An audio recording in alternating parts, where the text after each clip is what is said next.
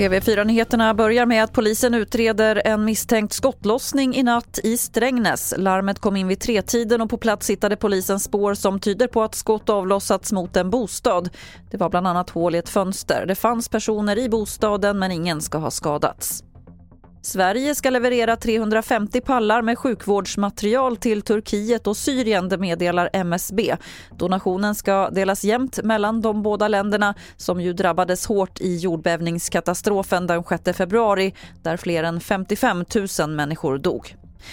På en prestigefylld bank eller på en arbetsplats kopplad till försvaret. Ja, det är högskolestudenternas drömarbetsgivare i företaget Universums årliga undersökning. Claes Pyron är chef på företaget. När man tänker på allt det som sker just nu i form av ökad inflation, vi har ökade räntor. Eh, ja, men då ser vi till exempel att, att studenterna prioriterar pengar mycket mera.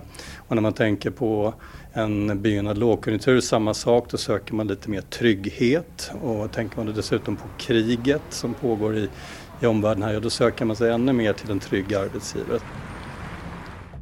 Och fler nyheter det finns på tv4.se. Jag heter Lotta Wall.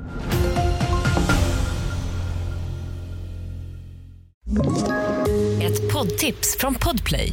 I fallen jag aldrig glömmer djupdyker Hasse Aro i arbetet bakom några av Sveriges mest uppseendeväckande brottsutredningar.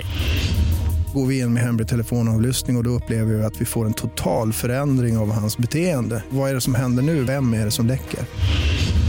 Och så säger han att jag är kriminell, jag har varit kriminell i hela mitt liv men att mörda ett barn, där går min gräns. Nya säsongen av Fallen jag aldrig glömmer på Podplay.